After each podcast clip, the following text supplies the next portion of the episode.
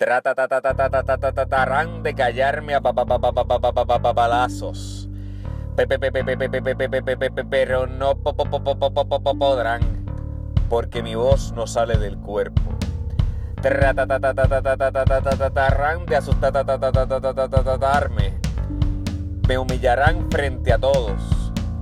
Cortarán mi cabeza y la pondrán a la entrada de la ciudad para amedrentar a los que se rebelen, pero no saben que mi lucha va más allá del cuerpo.